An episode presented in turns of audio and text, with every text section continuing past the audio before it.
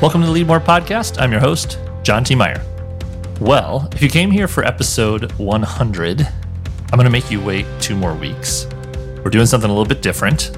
I'm not quite ready with what I want to do for episode 100. I'm still working through my thoughts and ideas of doing some editing, trying to best look back on 100 episodes, but also celebrate the goal and the purpose of the Leadmore podcast.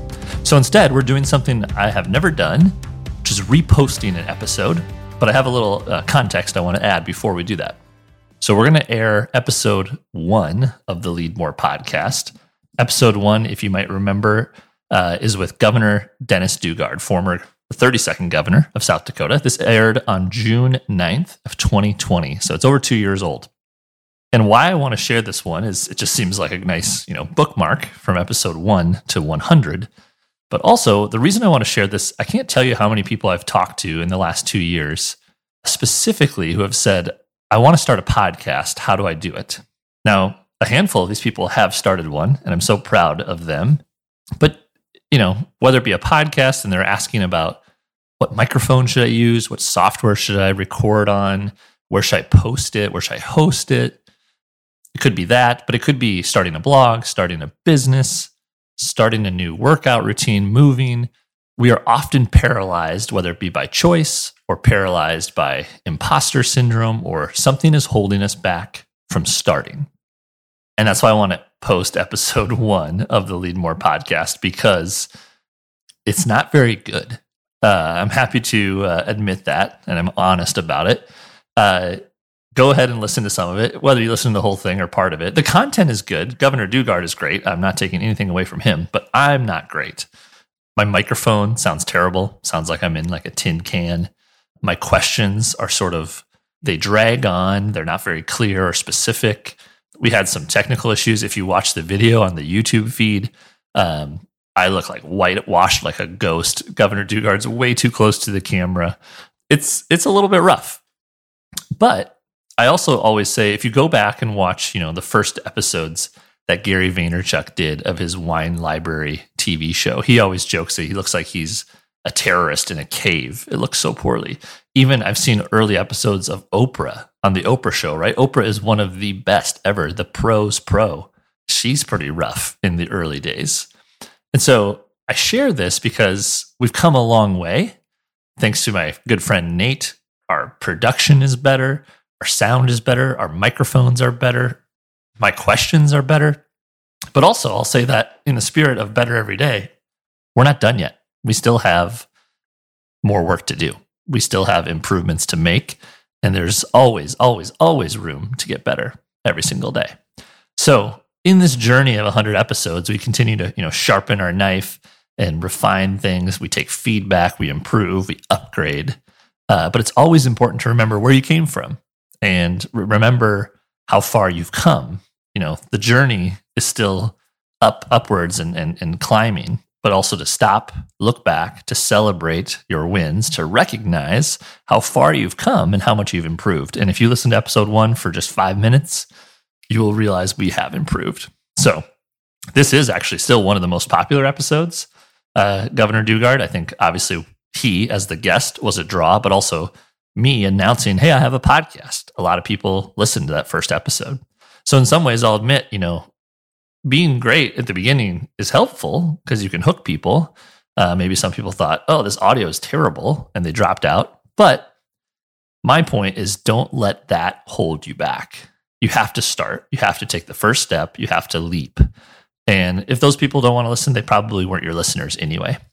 So I've had 100 episodes. People have found other opportunities and chances to jump in, to listen to an episode, to decide if they like this show or not. And so don't let that first step hold you back. You have something inside of you that you want to create, something you want to build, an idea of something you want to start. Go, right? Just go. Because now I just put my head down. I kept going. We got a little bit better every time. And you finally put your head up and you say, wow, we've done 100 episodes of this. How do we do that? I don't know if you've seen this tweet or the stat before, but if you get to episode six of a podcast, if you start a podcast and get to episode six, you are already in, I think it's the top 12 percentile of people because so many people quit. before that they start a podcast and do it three times. If you get past episode 20, you're in like the top two percentile of podcast. So here at episode 100, we are definitely in the 1%. Now, again, we have room to grow, but just sticking it out, putting your head down, continuing to ship and get better is the way to go. So that's my rant. That's sort of uh, what I wanted to share today, both as a key point and lesson, but also take a listen to this. Uh, you might laugh, but also recognize that we've come a long way. And in two weeks from today, you will hear episode 100. As always, friends, take care. Thanks for listening. And here is Governor Dennis Daugaard. Hey everyone, welcome to the Leadmore podcast. I'm your host, John T. Meyer, and I'm so excited to bring this brand new show to you. Now, I believe that the world needs more leaders now more than ever before. So I came up with this idea for the Leadmore podcast to go back and look at and study and get to know the best leaders of the past and the present so that we can create more leaders for the future. In this inaugural episode, I got a chance to sit down and interview the 32nd governor of our great state of South Dakota, Mr. Dennis Daugaard. We talked about what do you look for and how do you spot upcoming leaders. I asked him how he got his start as a leader and if he ever saw himself being a politician. And we talked about how to lead during a time of crisis, which is on everyone's mind today. You're also going to hear what book he just read and what he says is the best perk of being the governor of South Dakota. So please join me in listening to the very first episode of the Leadmore podcast, where I, John T. Meyer, sit down with Governor Dennis Daugaard.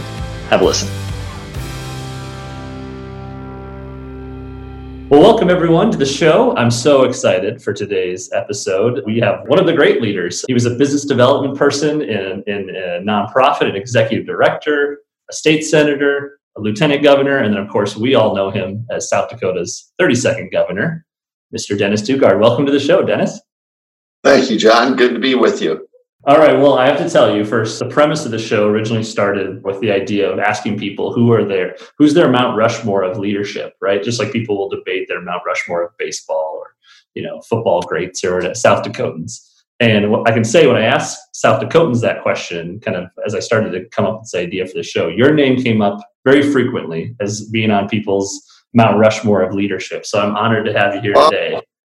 Uh, and I want to start at the beginning. Where um, you know, I think a lot of leaders debate this question of whether leaders are born or if they're made, right? And so, at what age did you maybe? What was your first leadership role, whether it be a job or a school, a class project, or a uh, when would you first think back to the to remembering when you became a leader? Uh, I would say nominally a leader was when I was in high school. I was the student body president. Okay. That really wasn't much of a leadership job because you know you have all your teachers telling you what to do. Is more sure. following being a, a, leader in name. Uh, I'd say in college I was the president of my fraternity, and that at that time it was a pretty big fraternity. We had about a hundred members, and it was very. Uh, it was at a time when fraternities were very active at the University of South Dakota. Sure. So it was a, a, a job with a fair amount of responsibility. The uh, traditionally houses would have a house mother who lived in the house and was sort of the uh, matriarch of the boys, college yeah. boys.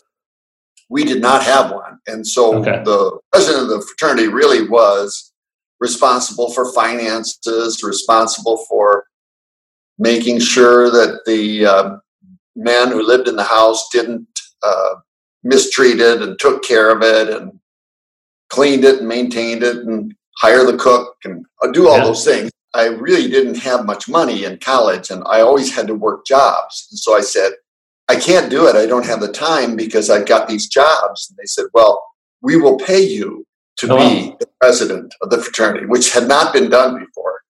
I said, okay, then I'll do it because then I can quit one of my other jobs. Yeah, it was a win win. That's perfect. Yeah. And then I know you went off to law school. And at, at what point did, I don't even know, when did, did, did political ambitions set in at that point? Or did people, was it later in life that you decided to emerge as a leader in the political realm? it was really later. Uh, I majored in government at what is now called political science in most universities. Sure. But mainly because I had some scholarship support there.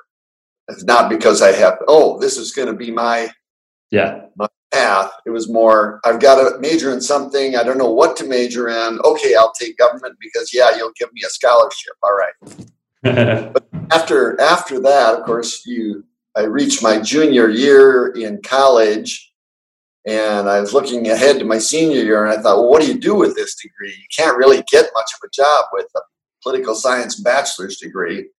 So that's when I decided to go to law school, did that. And then it was really uh, quite a bit later. Uh, Linda and I were living on the farm already. We had, we had kids. And I got a call one evening from someone who was recruiting hmm. uh, people to run for the legislature. And so Linda and I talked about it. I talked to uh, the uh, executive director of Children's Home Society, and they were both supportive. And so then I ran for the Senate.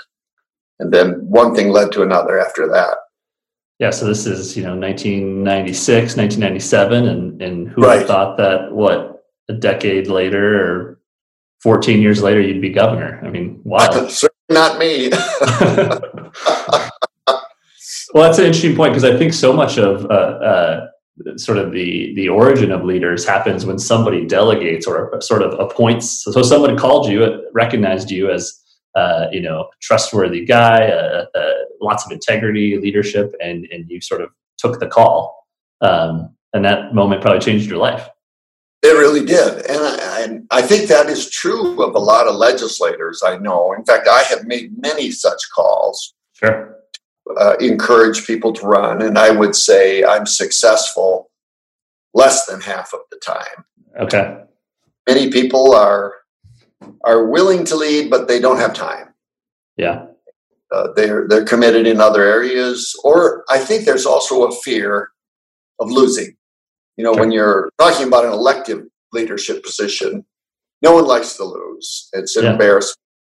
You spend, spend money and a lot of time and, then don't win. It's it's a ego blow.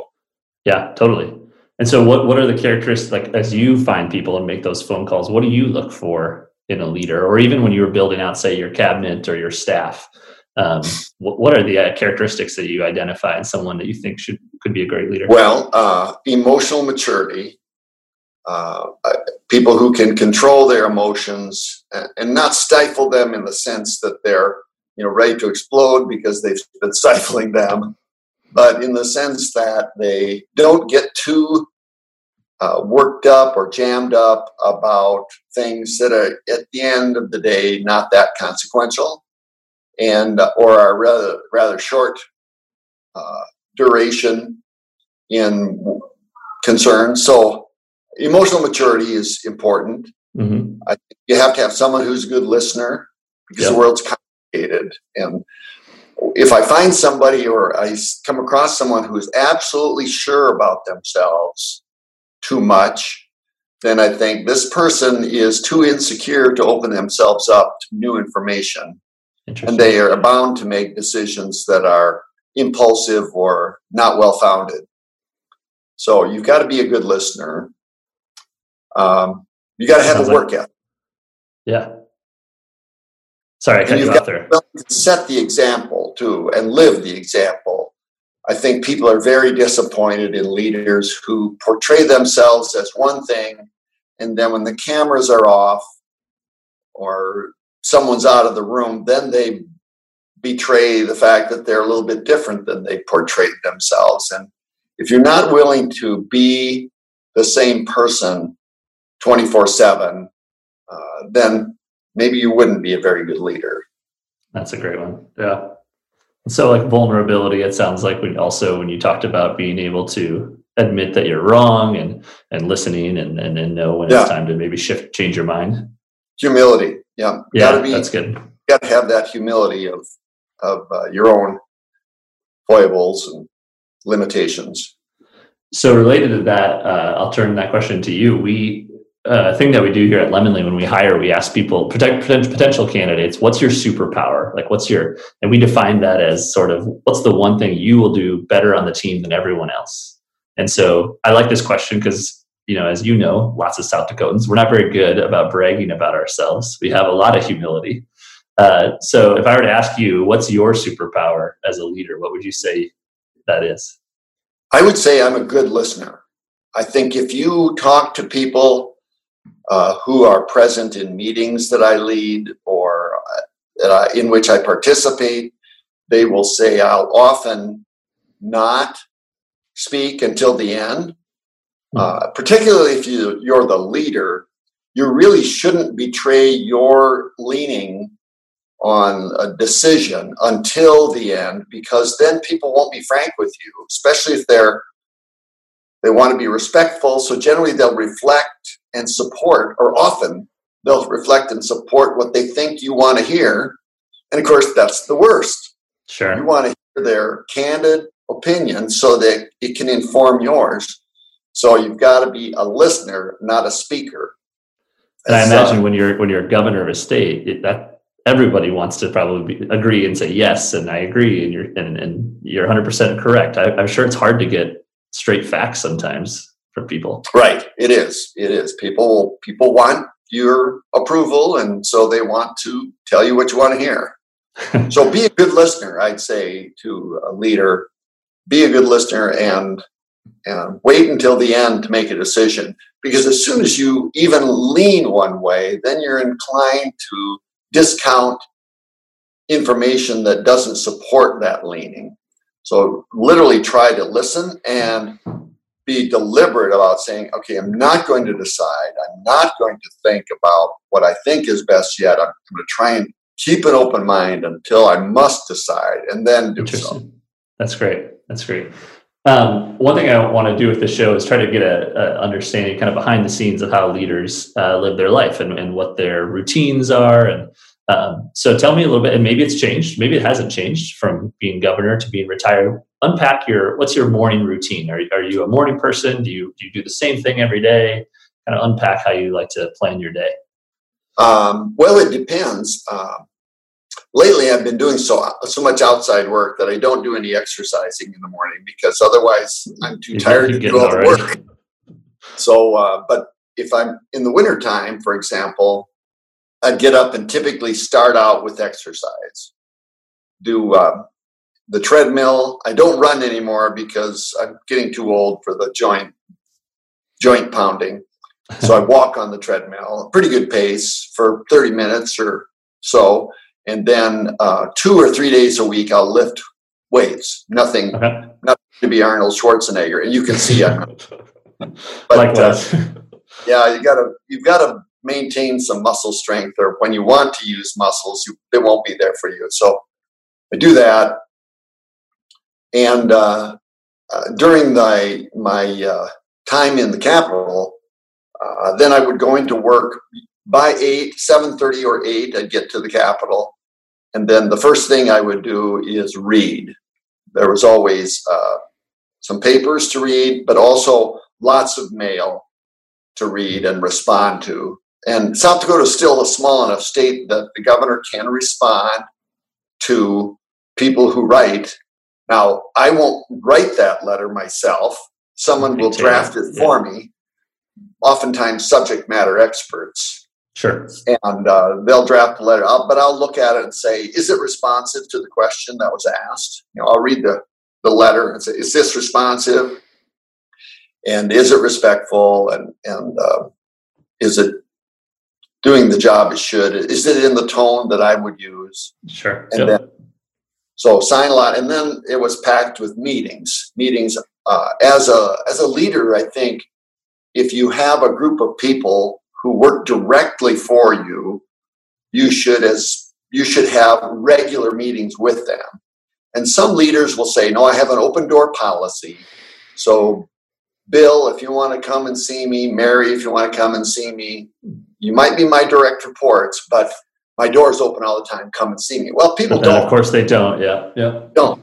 So you have to have a, a periodic meeting with Bill and with Mary Would you do and, those as like as like one on one meetings then, or do you do as a cabinet right. or okay? Both, both. We had uh, I had what I called the executive committee, which was the uh, lieutenant governor, the chief financial officer for the state, uh, the chief of staff for the state, and then several of the cabinet members that I thought were particularly good leaders. So I had either five or six or seven okay. members of the executive committee, and I would meet one on one with them every week for a half hour. Okay. And then we would meet as a group every week for about an hour to two hours, depending upon how uh, how busy we were. And then uh, the rest of the day was generally filled with meetings that were topic driven. So if it was if there was something going on, uh, particularly uh, driven by constituents, someone wants to come in and talk about highway funding, or or we've got an issue, we've got coronavirus, or we've got uh, in my term of office we had a measles outbreak, we had Ebola uh, threatening the United States, including people from countries that had Ebola visiting South Dakota. How do you deal with those people? How do you track them? How do you be sure they aren't bringing Ebola with them? Uh, things like that. So you yeah. have meeting, yeah. meeting, and that fills the day. And then yeah. part of being a leader is being present uh, in those, you know, geographic areas. Sure. Being around state. And so several times a week I'd be out in other areas of the state. I think it's important you don't lead from the high castle and never come out and see people that have elected you. Your yeah. bosses better go see your bosses a little bit. Yeah, everybody's got a boss, right? Yeah, even the governor. Um, yeah, and uh, you touched on on on that point that I wanted to go to, so we'll talk about it. Uh, crisis, lead, leading during crisis. You had some. We have a, a, big one right now. Maybe you're glad to be doing landscaping right now, or I don't know. Do you do you wish you were there tackling this? I mean, this is a this is a big one. What have you learned through all leaders get forged through crisis? Well, first of all, and I touched on it once. You have to be present. Mm-hmm. People who are worried about something, they want to see you Yep. And they uh, and you can't be just present by telephone or by television. You got to be physically present occasionally. I mean, you don't not there all the times in, in the trenches, but you need to be out and about. So if there's a tornado uh, in Wessington Springs, I yep, needed I to that. go there because I know that the community wanted to wanted me to be there. They a wanted me to see with my own eyes and they wanted to be reassured by my presence that I knew they were in trouble and that I was there to help and the state was there to help. Sure. So you need to be physically present um, and be seen. And then you also need to communicate. And now, there again, part of it is being seen and communicating on the spot, but also communicate by telephone and television so when we had the Missouri River flood, for example, in my first year in office, yep. we did very much what you're seeing governors around the nation, including our governor Noem, have periodic press conferences on telephone, uh, television, so that uh, people who were concerned and interested could hear directly from the leader what's going on and what's changing and what's being done. Um, and then the third thing I think you need to be involved. You can't just be seen as present, listening, leading, communicating, but you need to be involved because through involvement, you'll learn more and make mm-hmm. better decisions. So during the flood, I spent my whole day at the Emergency Operations Center and on the levees and in the communities that were sandbagging and I was involved in those decisions and involved in those meetings, even though they weren't uh, requiring my decisions or my involvement. It just helped me to understand better. And I know I contributed in ways that people wouldn't have seen or known, but it, again, it made me a better leader because I was involved. So be present and be seen, communicate, and then be involved in the crisis. Yeah, that's great.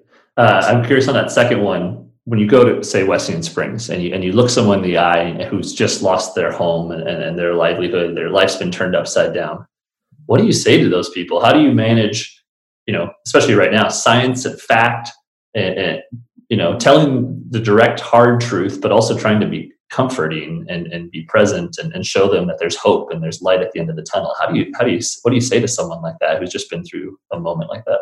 Well, I think you just need to be empathetic with the person and and um, be a listener. You have to mm-hmm. let them tell you, and then reflect back to them what you've heard them say.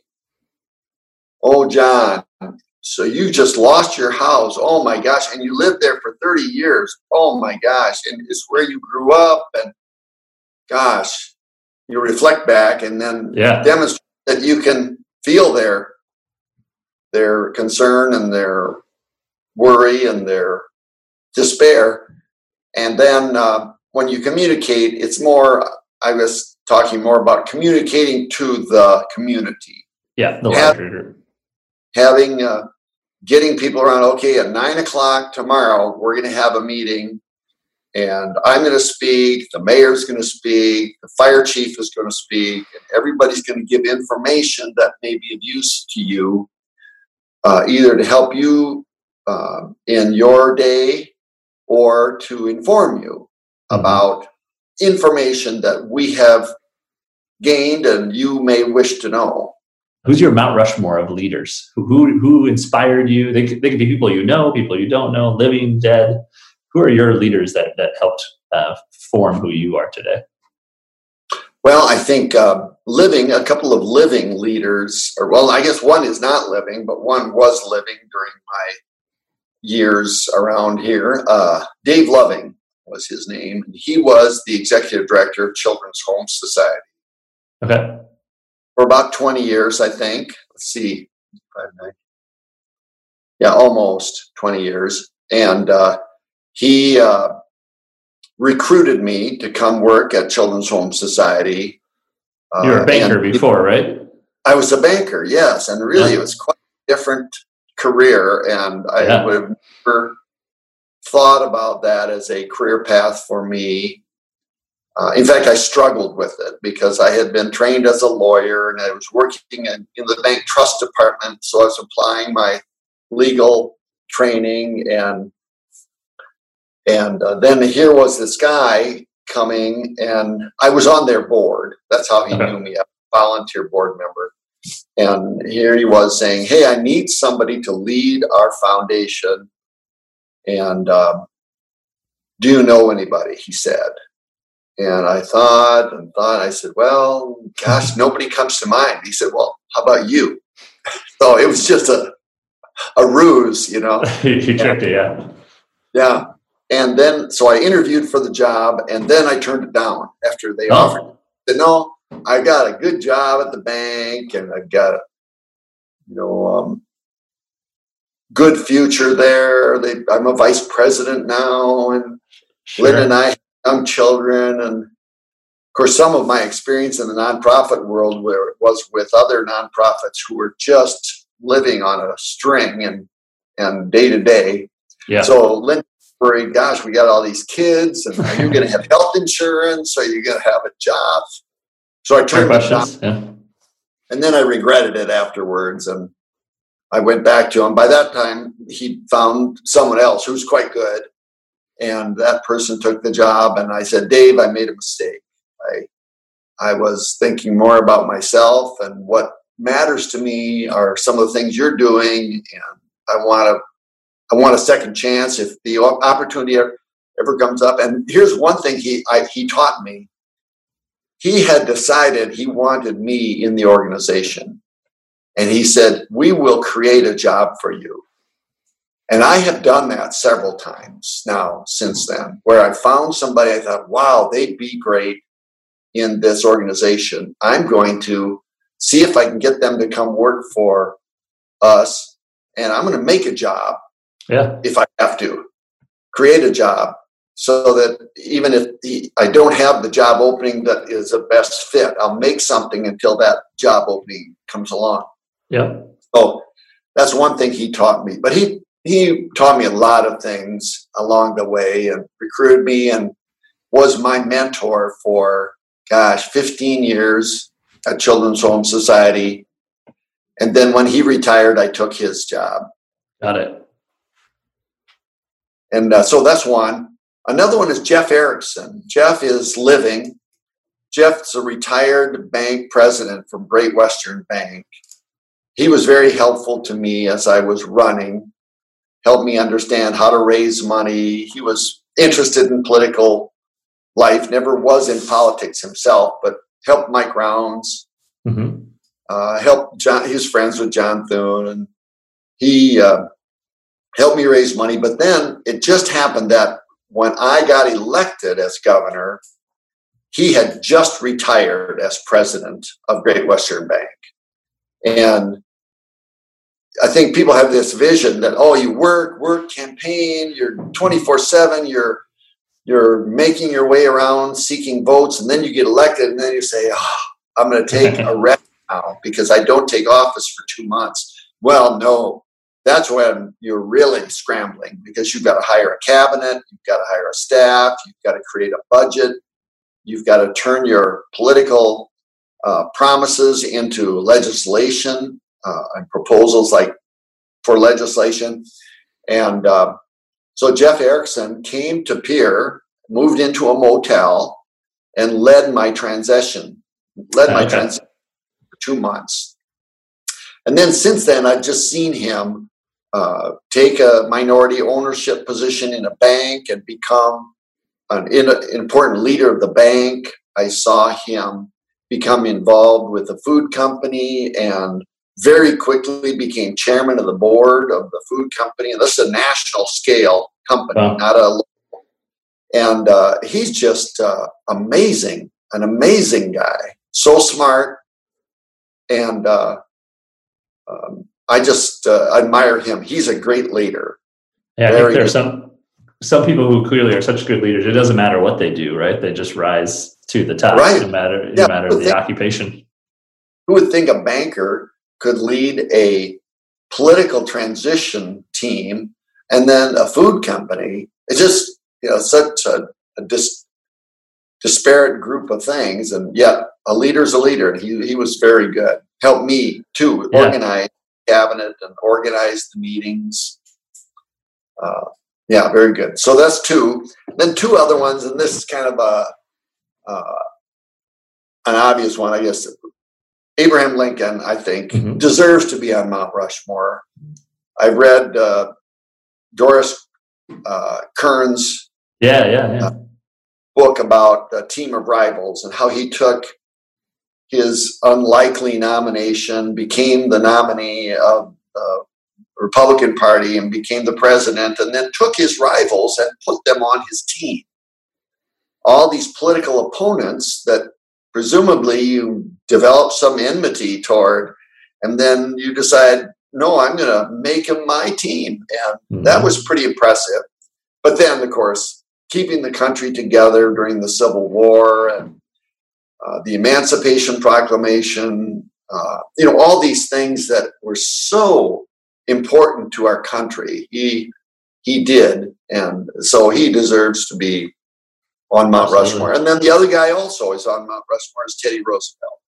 Mm-hmm. The thing that he did that really uh, impresses me is he recognized that in this world, even back then, the world was changing and we were modifying and changing the earth so much, so fast, that uh, there were wild places in the world that should be preserved and that he did preserve. So his conservation ethic uh, really resonates with me, and I, I'm impressed by that. Yeah, he was a big fan of the Dakotas. He'd come out here a lot. Right, right. Yeah. That's great. That's a good list. And two of them, of course, as you said, are on Mount Rushmore. I'm sure you had to spend a lot of time out there when you were governor. A lot. Yeah. Um, that's a great list. Uh, one that you, you touched on that there with with Lincoln and a team of rivals. One that question I wanted to make sure we got to was because I struggle with this. I think sometimes uh, as CEO of a company, you know, you got to you got to bring along the next generation of leaders. And but when do you decide, especially in politics, when do you decide that I'm going to go again, I'm going to disagree with my team or say your political party because this one I'm going to dig my heels in and I'm not willing to compromise on. But sometimes you do have to sort of maybe let one go to either earn a little bit of trust or credit or decide I'm going to, you know, this one's not worth fighting for. I'm going to fight for a different issue or topic. How do you balance that uh, sort of that give and take as a leader? Yeah, I think you have to judge the the relative importance of the various decisions. And there are some, as you say, they're not worthing they're not worth spending your political capital on. Yep. You'll make any enemies. Uh, you might not win and at the end of the day, you've expended that capital in a fruitless effort. So there, you just have to judge: is it worth it? Is it worth it? Then there are others that, in the grand scheme of things, you think, well, no, this is important enough that I have to try, and uh, you have to again come to the calculus that you could win. That there's a, a, a fair chance that you could win and if it's important, you just have to dig your heels in and go after it. So I, I can't really describe the process better than that. Yeah, but it does recognize, as you said, there are there are people who tilt at windmills all the time, and I shake my head and I think, why do you do that? You're just wasting your time, and you might feel good emotionally. I think a lot of people. That's why I say emotional maturity is an important yeah. attribute of a leader because so many people let their emotions carry them into doing things that an outsider would look in and say, You are crazy to fight that battle. You are crazy to make that enemy when it does you no good. I, I look at people who uh, make political decisions personal. And they personalize their opponent and they call names and i think to myself my god that might be emotionally satisfying but tomorrow you might need john's vote on a wholly different bill. And is john going to support you now after you called him those names? No. Yeah yeah yeah.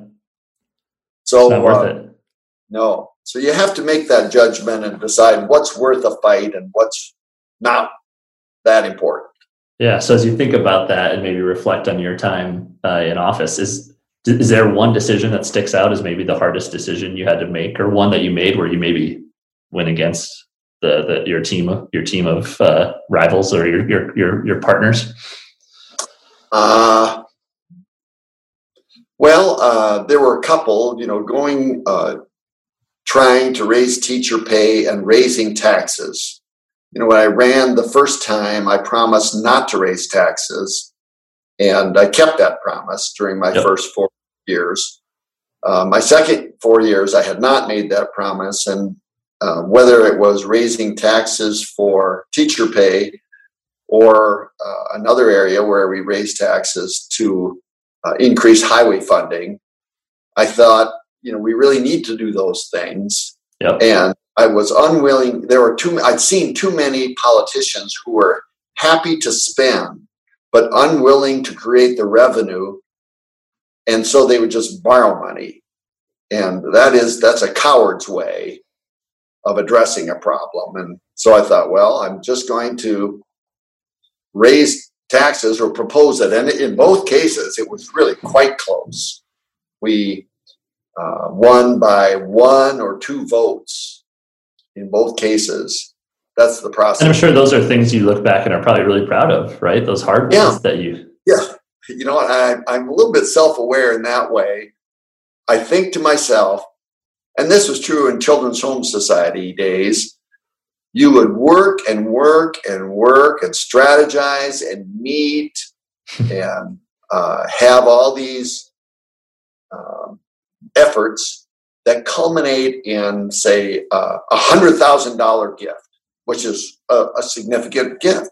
Yeah. And then two weeks later, you'd get a different $100,000 gift that just came out of the blue. Well, the first one was much more satisfying, much more exciting yeah. because you did all the work to create it. So when you have to work really hard to accomplish something, uh, when you are successful, it means a lot. And there might be something just as uh, just as significant, but if you haven't had to work hard at it, it just doesn't feel quite as fulfilling. Yeah. Yeah, we talk about that at Lemonly. We say we have to celebrate our wins. You know, I think we're you talked about work ethic. South Dakotans, we like to just put our head down and just do the job.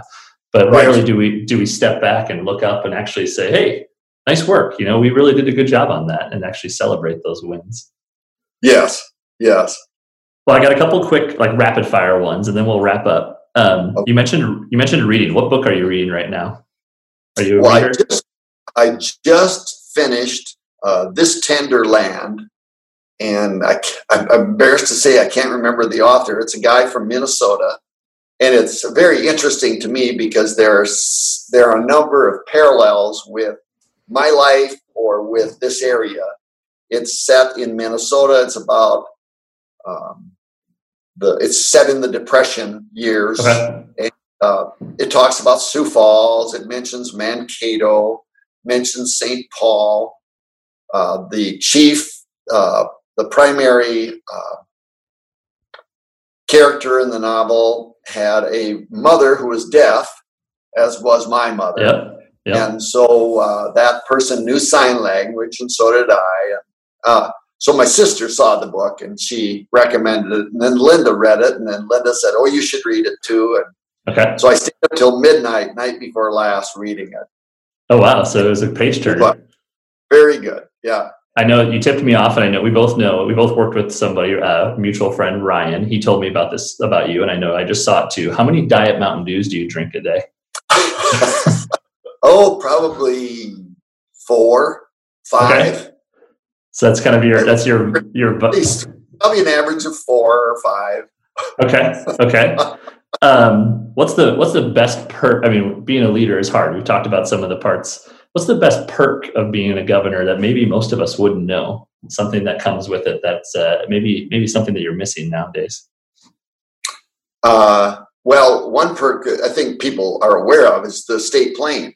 Okay. You know, when you're the governor of a state as big geographically as South Dakota is, you cannot be present in the communities where you must be without a plane.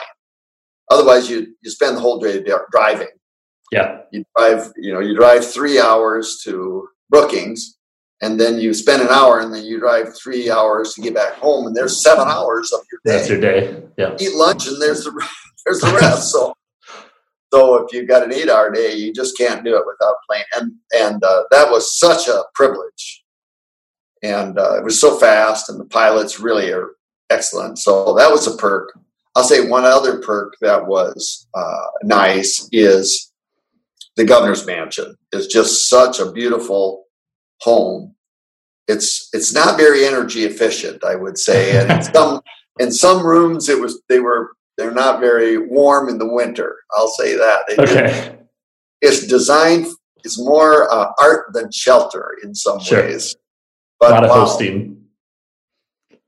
You can host people, and Linda's got uh, twelve. She's one of twelve kids okay. in her family. So we were able to host Thanksgiving one year at the governor's mansion, and everybody fit. That's great. um, okay, we talked about. I know you have six, soon to be seven grandkids. You have three kids of your own. Uh, I'm a father of two little girls. What's a piece of advice that you used to always give your kids growing up? Something that you'd always tell them? Oh, golly. God, I should be able to answer that quickly. I, I, even wrote things out for my daughter Sarah. She said, "Dad, write down all the things that were important as a parent." Um, oh, uh,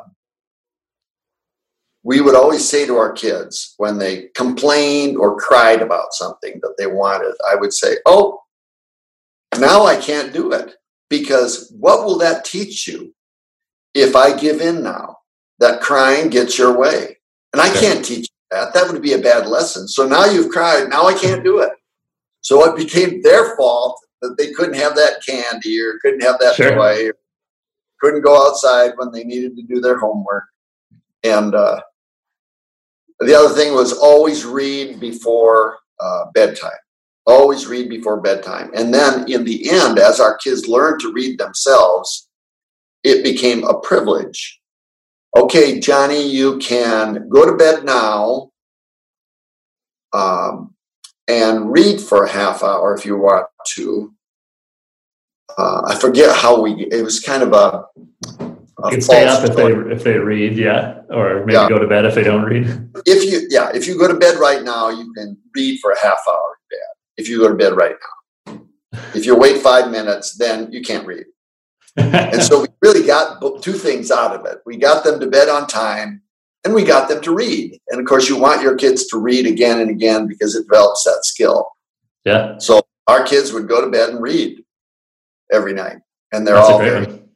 yeah. You can use that on your grandkids now. Um, yeah.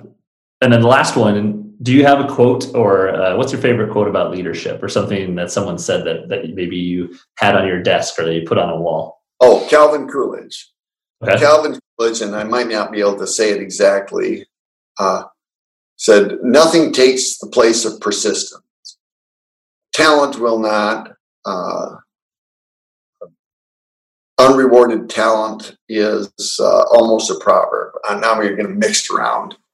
Uh, genius will not. The world is full of unrewarded genius. Hmm. And education will not. Uh, the world is full of educated derelicts. Hmm. Uh, persistence and determine and determination are omnipotent.